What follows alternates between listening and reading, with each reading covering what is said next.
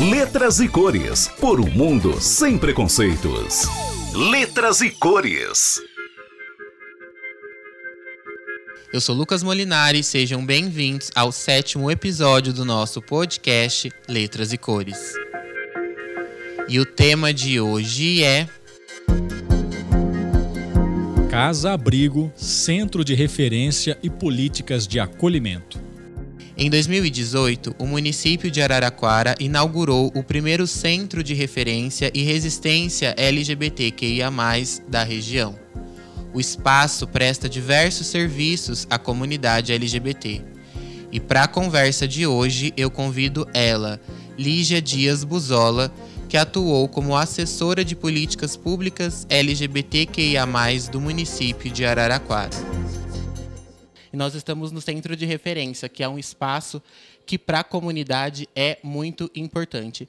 Lígia, para a gente começar a entender o funcionamento daqui, Quais são os serviços prestados e oferecidos no centro atualmente? Aqui no Centro de Referência e Resistência LGBT, a gente oferece diversos serviços voltados à comunidade LGBTQIA+, é, como, por exemplo, o atendimento psicológico, as oficinas culturais, as oficinas de nutrição, é, o atendimento de denúncias de LGBTfobia, é, o cadastro LGBT, é, e também a gente ajuda com a retificação do nome, o cadastro no Poupa Tempo ou na Defensoria Pública, passa essas informações para que as pessoas trans também possam acessar esse direito da retificação do nome.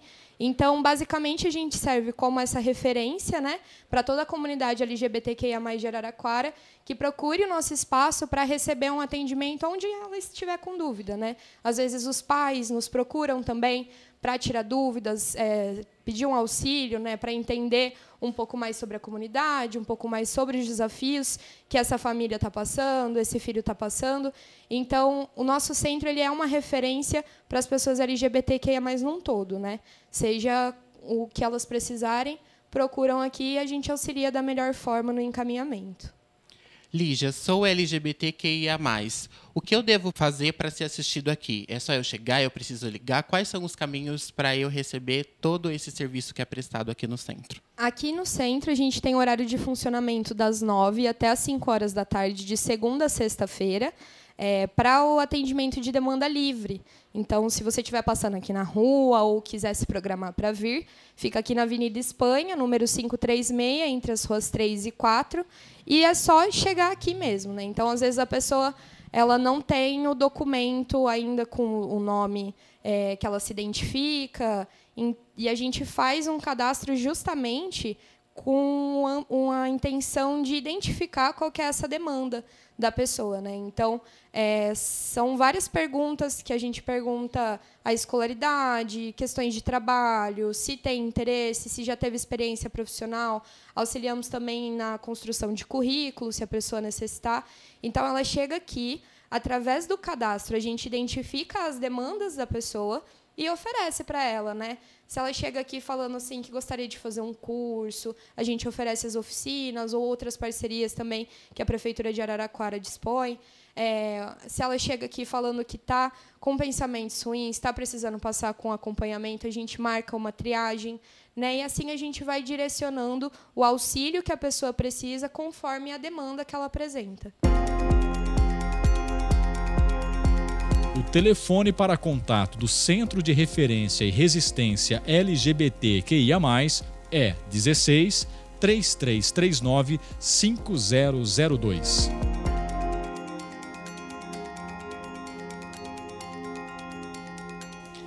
A gente sabe que o mercado de trabalho para a população LGBTQIA, ainda é muito preconceituoso.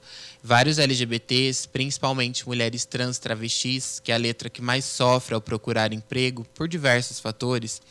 Enfim, os LGBTs encontram inúmeras dificuldades ao entregar currículo e, posteriormente, encontram dificuldades na hora da contratação. O centro hoje oferece oficinas culturais visando a capacitação profissional das pessoas, é aberto ao público em geral, de graça. Como que eu preciso fazer?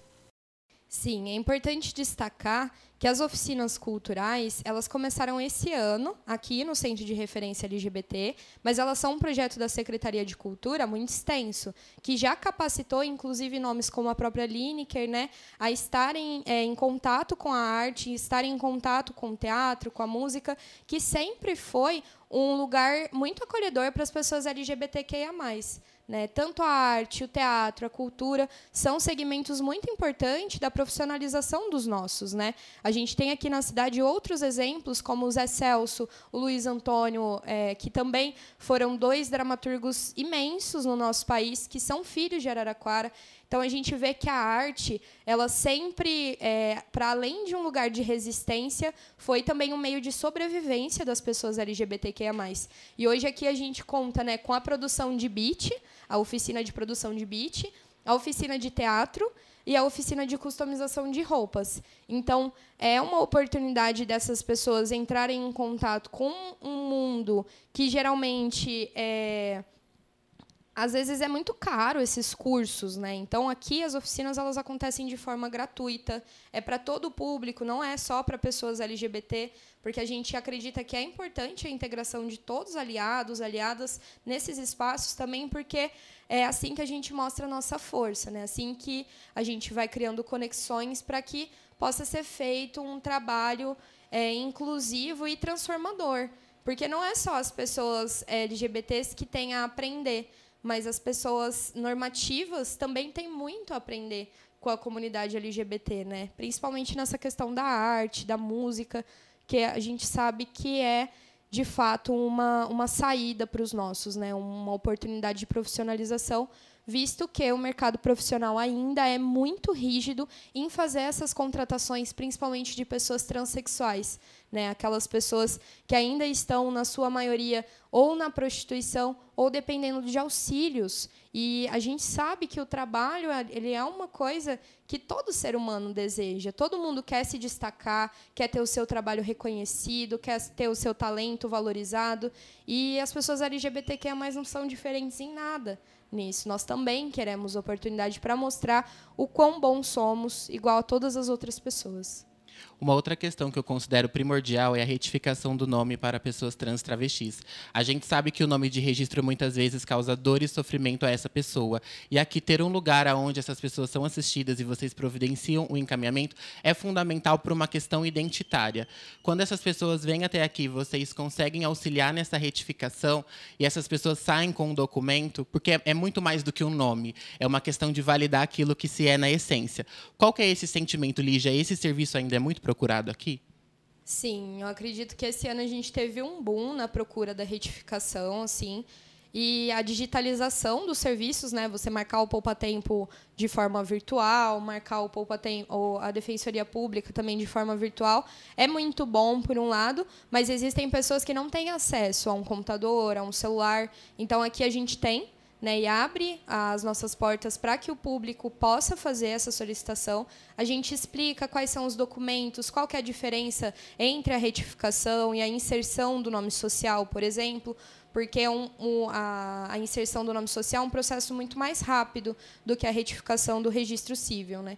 E então é muito gratificante, né, esse momento onde a gente recebe aqui uma pessoa aos pulos, aos gritos, é, mostrando o seu RG novo, a sua certidão nova de nascimento. É aquele momento que dá um quentinho no coração e que a gente vai para casa assim de cabeça erguida, falando não, o trabalho de hoje foi feito, tá pago, porque é aquele momento de se nascer de novo, né, de se reencontrar e, e pegar esse direito que foi lutado pelos nossos antepassados, pelas pessoas que a gente admira, as nossas referências, e falar: nossa, essa luta chegou até mim. Sabe? Eu acho que essa, essa sensação assim é uma das mais legais que a gente acompanha aqui no serviço, com certeza. O centro ele foi fundado em dezembro de 2018 e é fruto do orçamento participativo. E ele foi batizado com o nome de uma travesti, que é a Xuxa, que eu considero muito importante esse feito, visto que os corpos das mulheres trans travestis ainda são muito discriminados e marginalizados. Qual que é a importância do nome da casa ser batizado com o nome da travesti Xuxa? Xuxa foi uma referência, acho que para toda Araraquara, né? Eu lembro que na sua, na sua morte, as redes sociais foram tomadas por uma avalanche de sentimentos, de dessa perda que foi sofrida não só pela comunidade LGBT de Araraquara, mas por toda a nossa cidade, por se tratar de uma pessoa muito querida, muito respeitada e uma pessoa que estava em situação de rua. E acho que assim é, é um peso porque quantos dos nossos tiveram que padecer nessa situação antes de existirem políticas públicas voltadas para essa questão? Porque o abandono, a exclusão, ele gera muitas situações na vida de um indivíduo, né? O contato, por exemplo, com as drogas, o contato com a prostituição, com, a, com o crime. Então, é, ter hoje esse nome é uma homenagem que vai num sentido de lembrar porque fomos apagados durante muitos anos as nossas histórias, as nossas famílias, a nossa cultura LGBT. Então, ter esse nome tão importante, filho da nossa cidade, né, que marcou uma geração inteira de pessoas e que ensinou para muita gente que travesti não é bagunça, né? Eu acho que é importante para ter tanto a identificação com o público, que é a nossa principal procura, né? Que as pessoas se identifiquem com esse lugar, que frequentem esse lugar e que mostrem o quanto é importante a gente ter um centro de referência e resistência e as políticas públicas, mas também é um dever de Araraquara para reparar a invisibilização que existiu durante tantos anos com a comunidade LGBTQIA+. E aqui também existe o atendimento psicológico. Esse atendimento salva vidas, sem dúvidas, porque nós LGBTs tantos estigmas são perpetuados contra as nossas vivências que a gente muitas vezes precisa disso, que tem lugares que não oferecem. Mas também tem a questão da família. Vocês também prestam esse trabalho de assistência com a família? Vocês recebem pais, mães, parentes para fazer esse trabalho de reconciliação entre o LGBT e a própria família? Sim, Lucas, essa é uma demanda bastante recorrente aqui no serviço. Essa semana mesmo eu conversei com três famílias né, e conseguimos positivamente aproximar esses laços, é, porque às vezes é uma questão de medo. O que, que é o preconceito? Ele é o medo do que você não conhece. Né? Então, quando um pai recebe a notícia do seu filho, olha, eu sou uma pessoa LGBT, a primeira reação que essa família sente é medo.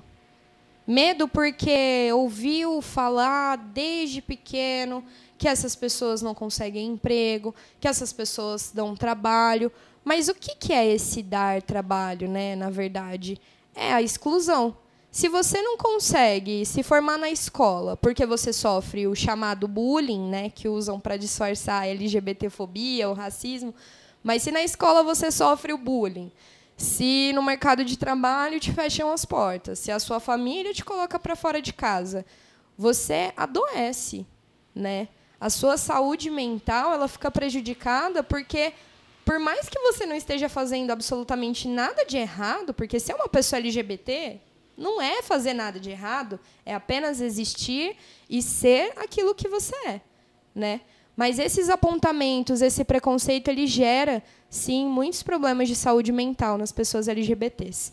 E aí a família é muito importante, porque uma pessoa LGBT que tem o contato com a sua família tem muito mais chance de se desenvolver, prosperar, chegar a cargos, a, a sabe, até uma vida conforme ela espera e sonha, do que uma pessoa LGBT que foi abandonada com 12 anos de idade, correto?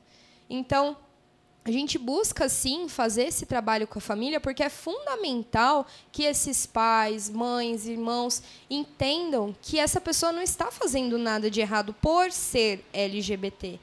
Então a gente precisa sentar e explicar, porque o amor ele é o mesmo. Aquela pessoa continua sendo o filho, a filha, né? Mas infelizmente às vezes é, existe um véu que cega realmente os pais nessa hora e falam: não, não é isso que eu queria. E aí a gente sabe que a vida não é exatamente como a gente quer o tempo todo, né? mas que a gente precisa batalhar para que esses vínculos permaneçam e que essas pessoas possam é, ter o direito de permanecer nas suas famílias. Né? E essa que é a nossa luta. Muito acham que os LGBTs querem destruir a família. Mas não existe um absurdo maior que esse, porque fomos sempre nós que lutamos pelo direito da gente ter uma família, pelo direito da gente poder se casar, pelo, pelo direito da gente poder ter os nossos filhos, pelo direito da gente não ser expulso de casa pelos nossos pais. Então, não é a gente que está tentando destruir a família, mas essa família que é protegida pelo pensamento conservador do pai, da mãe, do filho, ela não serve nem para as pessoas heterossexuais. Porque os filhos das pessoas heterossexuais são adotados pelos casais LGBTs.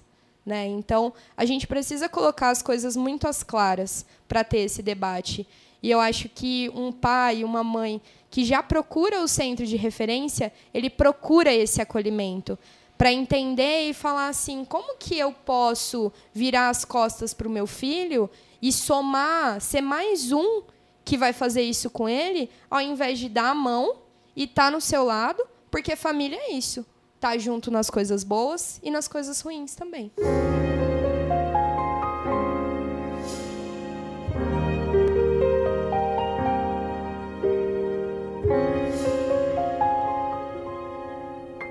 Se o mundo for desabar sobre a sua cama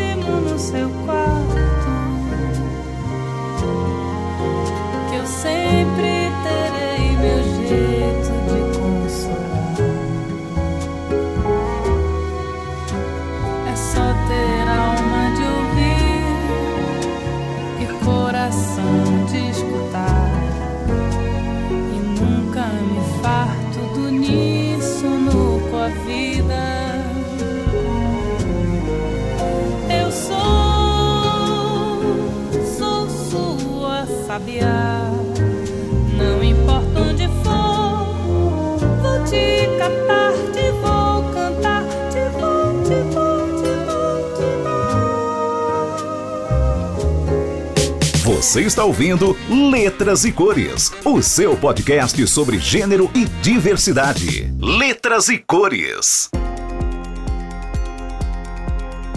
No dia 30 de junho de 2022, o município de Araraquara inaugurou a primeira casa-abrigo LGBTQI-APN+, do interior do estado de São Paulo. A inauguração do espaço foi a temática vencedora do Orçamento Participativo em 2019. A casa tem como principal objetivo acolher pessoas LGBTQIA, expulsas de casa e que se encontram em situação de extrema vulnerabilidade social, seja por abandono, falta de residência ou por questões precárias de subsistência. E quando não é possível essa reconciliação, que a gente sabe que infelizmente a gente vive numa sociedade muito preconceituosa, o Centro de Referência e Resistência é a porta de entrada para a Casa Abrigo, porque aqui nós também temos uma Casa Abrigo voltada ao acolhimento de pessoas LGBTQIA+. Lígia, se de repente essa reconciliação não foi possível, tentamos de todas as formas, mas não obtivemos sucesso. Como que essa pessoa, então, ela passa a ser assistida pela Casa Abrigo? É, a pessoa chega aqui no centro de referência e a gente faz um trabalho de escuta. Né? Então, primeiro a gente vai cadastrar essa pessoa, identificar todas as demandas, como que ela está de saúde, como que está de saúde mental. Aí a gente faz uma avaliação com o nosso psicólogo para entender o que, que aconteceu com essa família. Se ainda existe algum vínculo, se esse vínculo está fragilizado, como a gente chama, que aí a gente consegue sentar, conversar, propor, ou se houve um rompimento total, que é esse caso que você coloca.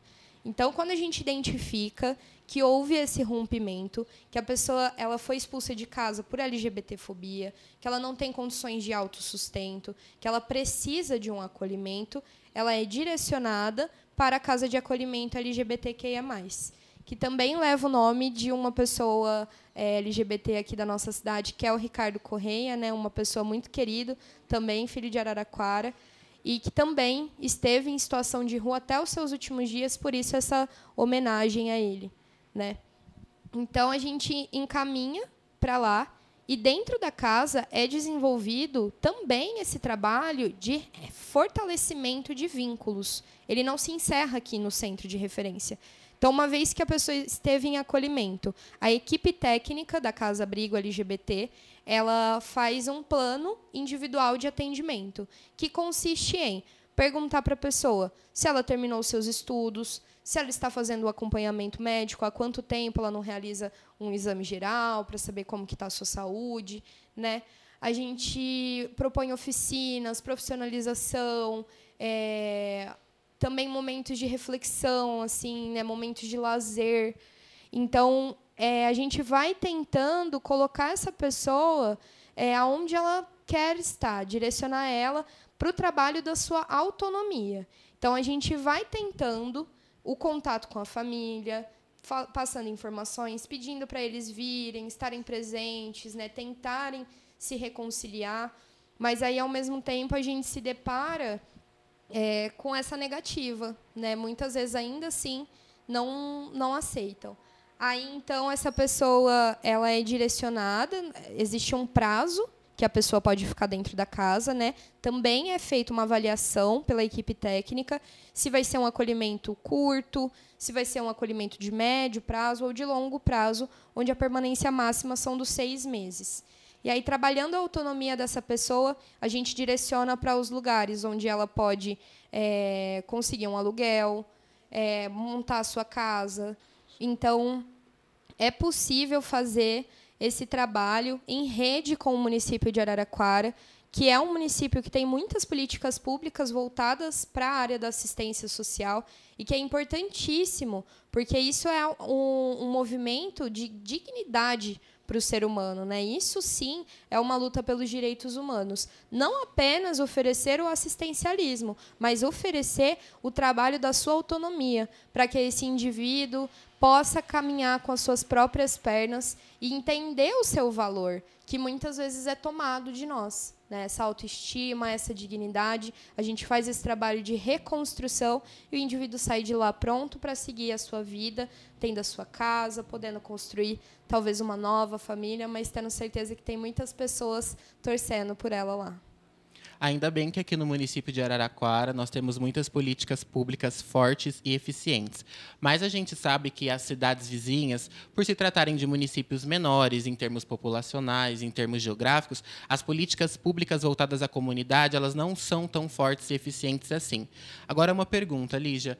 Pessoas de outros municípios, eles podem ser assistidos aqui em Araraquara também ou não? É só algo mais voltado à população araraquarense? Hoje a nossa casa é voltada para as pessoas LGBTs de Araraquara. Eu acho que é um desejo de todos ampliar esse serviço e poder ajudar mais pessoas, mas para isso a gente precisa é, de uma regionalização que ainda não existe. Né? Então, no momento, a pessoa precisa estar residindo. Ela não necessariamente precisa ser de Araraquara, né? nascida aqui, mas ela precisa estar residindo no município há pelo menos um ano né? e comprovar essas questões da LGBTfobia, que não tem condição do autossustento, que não tem é, moradia. E aí sim a gente faz esse acolhimento. Infelizmente, a gente ainda não consegue atender outras cidades, mas estamos o tempo todo em contato com outros municípios que nos procuram para entender como que a gente fez a casa, quais são os desafios e como a gente multiplicar essa ajuda a fim de minimizar também é, as dores e as fragilidades da comunidade LGBT. Porque aonde a gente for nesse Brasil, a gente vai encontrar pessoas LGBTs em situação de rua é, por conta desse preconceito que ainda é muito grande, né, Lucas? É verdade. Lígia, quantas pessoas são assistidas hoje na casa? Você tem esse dado para passar para gente? Sim. A nossa casa ela tem um ano de implementação, né? Completou agora no dia 30 de junho, um ano do serviço. Já passaram mais de 30 pessoas no acolhimento lá nesses meses. Atualmente a gente tem três pessoas em acolhimento, mas hoje mesmo já passaram três pessoas aqui para tentar esse acolhimento. A sorte é que a gente conseguiu fazer esse diálogo com a família e trazer um destino que é o ideal, que essa pessoa está junto com a sua família. Mas a demanda ela chega o tempo todo. Então a gente primeiro faz a tentativa de é, vincular essa pessoa com a sua família e quando não há outra alternativa é realizado o abrigamento. Lembrando que esse abrigamento institucional ele é a última alternativa que a gente tem. Então a gente vai tentar de todas as formas fazer com que essa pessoa encontre um destino que seja é, que faça sentido, né? Porque a gente pode tentar à distância reaproximar esses vínculos, mas a gente sabe que é muito mais fácil estando juntos, né? Então, quando não há alternativa mais de onde essa pessoa possa ir, ela é acolhida. E atualmente a gente tem três pessoas em acolhimento. Lígia, você que é uma pessoa sempre engajada às causas LGBTs, acredito que durante o seu ofício você deve ter testemunhado e vivenciado muitas situações. Claro que não citando nomes para a gente não expor ninguém, mas tem um caso marcante que te tocou profundamente que até hoje você lembra? São muitos os casos que passam na cabeça, Lucas. Muitos, porque a minha trajetória aqui no centro de referência ela é desde 2019. Né? Eu estive aqui enquanto estagiária eu, na época, cursava Ciências Sociais na Unesp e, através do programa Jovem Cidadão da Prefeitura, eu comecei a trabalhar aqui. Então, foi onde o meu contato parou de ser só a parte da militância, porque nessa eu já estava há bastante tempo, mas passou a, a ter esse olhar institucional e propositivo do que vamos fazer. E tem casos assim que eu acompanho desde 2019, vão aí quase cinco anos já acompanhando as pessoas. E muitos desses casos, assim, são motivos de falta de sono durante a noite, motivos de muita preocupação, motivos de muita alegria também, né? Porque eu acredito que não tem nada mais gratificante do que você ver uma pessoa bem, sabe? Uma pessoa de volta para sua casa, de volta para sua família. Então, acredito que esses casos, onde depois de todo um trabalho a gente consegue ver uma família de mãos dadas saindo desse prédio, eu acredito que sejam os casos que mais mexem comigo. Eu imagino. É, e só para reiterar, a Casa Abrigo ela existe há um ano, mas eu tenho certeza que já deve ter transformado a vida de muita gente. E ela é a primeira Casa Abrigo do interior do estado de São Paulo, é importante a gente pontuar. E no Brasil só existem 10 unidades como essa. E eu, como LGBT, posso dizer que essas políticas públicas de acolhimento elas são uma maneira de olhar para as nossas vivências e validar. Se você sofreu algum preconceito, você tem aonde recorrer, você tem a quem ser assistido. E casas abrigo proporcionam a dignidade humana que muitas vezes é retirada dos nossos corpos desde muito cedo. A casa proporciona a questão do lar, tanto o ambiente físico, que muitos são expulsos de casa, mas também o ambiente afetivo, porque a gente tem a oportunidade de conviver com pessoas igual a gente, tem a oportunidade de ter uma segurança segurança, porque a gente sabe que a vivência da rua lá fora é muito complicada, que a violência contra os nossos corpos é muito presente ainda. Lígia, como você também, como uma mulher LGBTQIA+, se sente com o município oferecendo todas essas políticas para a nossa comunidade?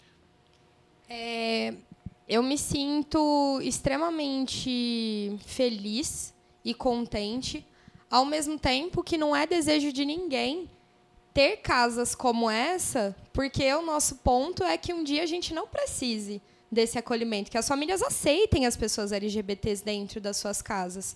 Mas diversas vezes a gente saiu aqui do centro de referência pensando, poxa, onde que essa pessoa vai ficar agora? Vai para casa transitória com 18 anos, sabe? Nunca, nunca causou nada na vida de ninguém para estar tá nessa situação. Apenas tinha uma namorada, né? Apenas tinha uma identidade de gênero diferente daquela que nasceu. Então a gente ficava realmente desesperado, assim, pensando para onde que essas pessoas vão. Então hoje eu fico feliz, Lucas, porque eu faço esse acolhimento, eu faço esse trabalho e eu vou para minha casa tranquila, sabendo que essa pessoa também está indo para casa, sabe? E eu acho que mais que isso, assim, existir uma casa municipal é muito importante, porque isso é uma resposta do Estado. Né? Um Estado que ele entende que a, a LGBTfobia ela é estrutural, né? E que a gente precisa dar resposta, que não é deixando essas pessoas jogadas em instituições psiquiátricas, em clínicas de reabilitação, nas, nas prisões, né? Porque o destino ele vai se acirrando e colocando a pessoa em teste. Então, em algum momento, ela vai cair. Então, eu vejo casos assim de pessoas que extremamente novas foram expulsas de casa e que hoje estão com a casinha delas, sabe? Tendo a sua família, tendo a, o, o, convívio com os seus. E eu acho que essas, essas são a, a, a resposta, assim, né? O, a prefeitura de Araraquara, o governo do Edinho, ele, ele responde a essas questões com política pública né? Não deixando só na no 28 de junho, que é o dia do orgulho LGBT, uma bandeira hasteada na frente da prefeitura, porque entende que essas vulnerabilidades são muito mais complexas do que a gente apenas sentir orgulho.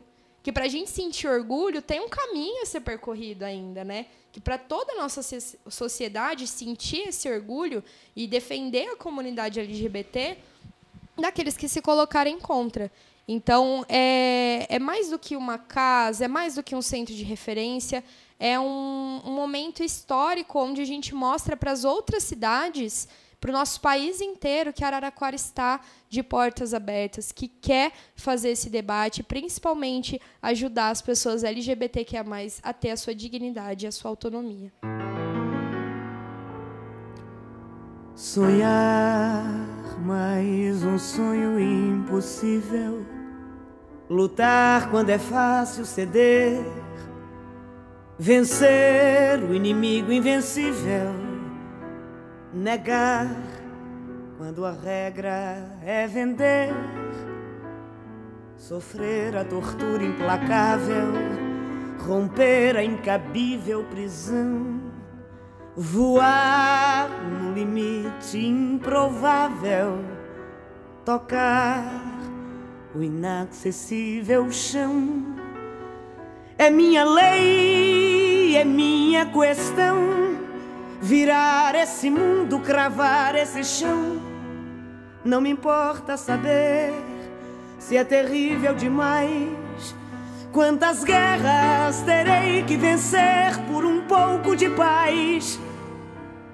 E amanhã, se esse chão que eu beijei for meu leito e perdão, vou saber que valeu delirar e morrer de paixão. E assim, seja lá como for vai ter fim a infinita aflição e o mundo vai ver uma flor brotar do impossível chão. O plantão de atendimento 24 horas opera pelo número 16 99751 3567. Aqui em Araraquara nós temos também um plantão 24 horas, que é um canal de disque denúncias para receber denúncias de LGBTfobia. Lígia, sou LGBT e sofri LGBTfobia. Primordialmente, o que eu devo fazer? Se a LGBTfobia, no momento, estiver te oferecendo um risco de vida, né? É o número que a gente tem que ligar 190, Lucas. Então vamos supor, eu estou sendo agredida agora por uma pessoa homofóbica. 190. Eu estou apanhando, sou um cara gay, estou apanhando do meu namorado. 190. Eu estou. É, me pegaram aqui, estão rasgando a minha roupa, estão me ameaçando de morte. É 190. Então, por quê? A polícia militar é quem tem um aparato para responder à violência. Né? O Disque LGBTfobia, ele também pode auxiliar né, nesse, nesses momentos. Às vezes até a própria delegacia nos aciona. Mas o Disque LGBTfobia, ele geralmente é voltado para aquelas LGBTfobias mais veladas, que a gente não sabe, será que isso aqui que ele falou, eu sei que foi LGBTfóbico, mas será que chega a ser um crime? Será que se eu levar isso aqui para frente vai dar alguma coisa? Será que não dá? A gente sempre incentiva que aqueles que se sentiram lesados de alguma forma procurem os seus direitos e passa a orientação, porque muitas vezes a pessoa não sabe que existe uma delegacia virtual da diversidade, que ela não necessariamente precisa ir até a delegacia para relatar essa LGBTfobia e passar talvez uma nova LGBTfobia, não é verdade?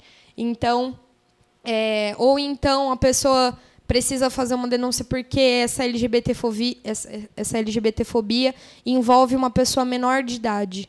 E aí ela não sabe o que fazer. Então ela vem aqui, a gente aciona o conselho tutelar, vai atrás, mostra, ó, é, tá acontecendo isso, isso e isso, veio essa denúncia. Então é, o Disque LGBTfobia ele é voltado mais para essas situações que não tem o risco iminente de morte, né? E aí a gente passa toda a orientação jurídica, se precisar acompanha a pessoa na delegacia ou realiza o boletim de ocorrência de forma digital e orienta ela nesse procedimento até ela conseguir é, conquistar os seus direitos. Esse atendimento ele é instantâneo, vocês já prestam esse apoio ali na hora, mas o centro também monitora. Há um acompanhamento desses casos, vocês mapeiam os casos de LGBTfobia aqui em Araraquara. A nossa cidade ainda segue sendo preconceituosa, Lígia? Sim, Lucas. A gente faz um acompanhamento desses casos. Inclusive, é, oferecemos o serviço do atendimento psicológico, porque não é fácil você passar por uma LGBTfobia, ela deixa marcas.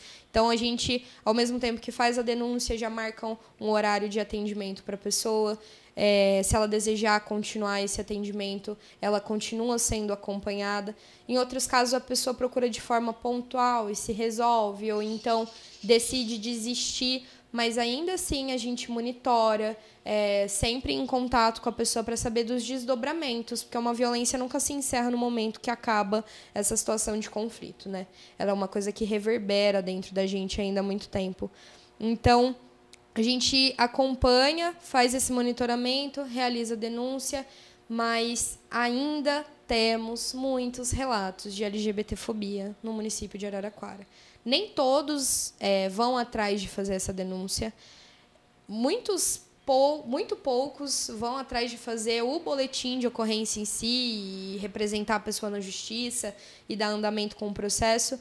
Mas as denúncias que a gente recebe aqui, acredito que até pela divulgação, ano após ano do serviço, elas também aumentam. Né? Mas também vejo que, ao mesmo tempo que a LGBTfobia continua presente, a gente vê um avanço também da luta né, e das conquistas que a gente teve. Não é qualquer município que tenha um centro de referência, que está para inaugurar um ambulatório trans. Né? A gente está vendo um cenário contrário, de vários ambulatórios trans sendo fechados. E a gente vai abrir o nosso em Araraquara esse ano.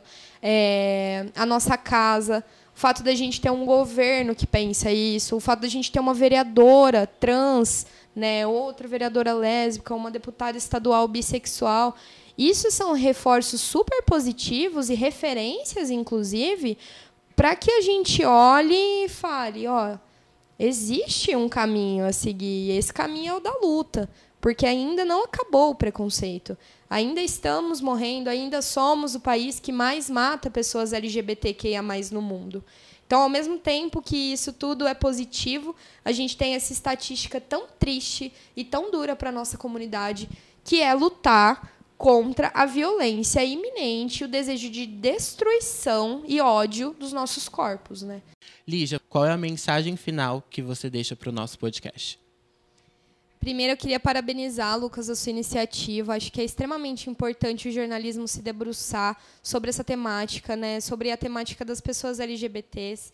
A gente ainda fala muito sobre as dores, as vivências, mas eu espero que a gente consiga trazer no podcast também aquelas pessoas que tiveram a sua história bem né, representada, que tiveram esse auxílio, que, que sejam histórias de sucesso, assim, porque a representatividade ela é muito importante para os nossos, né? Uma vez que a gente não tem o que se espelhar, porque o futuro a gente sabe que nunca foi muito bom para os corpos LGBTQIA+, mas eu vejo assim que, como eu te falei, eu em Araraquara vi muitos sonhos se realizarem, né? Então, vi o centro de referência ser aberto, a casa ser aberto, agora a gente vai entregar um ambulatório trans, um programa de transferência de renda.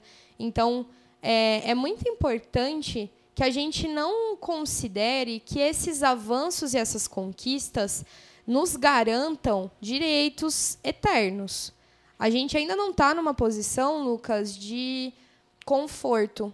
A gente ainda não está numa posição de viver as nossas vidas de forma individual e talvez a gente nunca esteja. Porque, assim como outros países, hoje a gente vê um retrocesso imenso na pauta LGBT, é, países que flertam com o fascismo, que flertam com a LGBTfobia, discriminando a população LGBT, colocando pena de morte, retirando do registro de pessoa civil é, filhos de casais do mesmo sexo.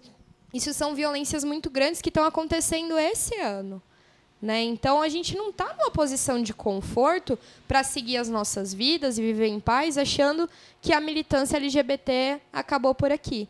Então, mais do que um, uma fala, assim, eu queria fazer de fato um pedido né, para que todas as pessoas LGBTs que estão nos assistindo, que estão acompanhando, venham conhecer o Centro de Referência LGBT. Venham conhecer essas políticas públicas, o trabalho que a gente realiza aqui, porque nós precisamos dessa força, desse fortalecimento dessa rede, dessa comunidade, para garantir que os nossos direitos não vão é, mudar com um outro governo, que não vão acabar quando um outro presidente assumir ou quando um outro prefeito assumir. A gente precisa exigir essa consolidação então a gente precisa estar junto na luta, na rua, reivindicando aquilo que a gente deseja para os nossos. E não é, acaba na gente. E não acaba na gente, né? Aliás, não começou na gente. A luta da comunidade é histórica e coletiva começou lá atrás e hoje a gente reverbera essa luta e a gente sonha também para que futuramente essa luta seja travada por outros, pois somos sementes. A gente lança sementes que um dia crescerão e darão frutos, e a gente sempre luta para uma sociedade melhor. Sempre. E assim, seja lá como for, vai ter fim a infinita aflição e o mundo vai ver uma flor brotar do impossível chão.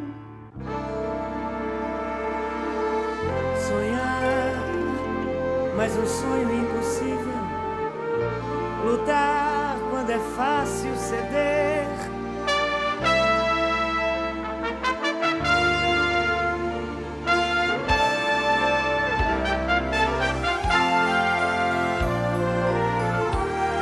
Letras e cores, onde toda existência é validada. Letras e cores.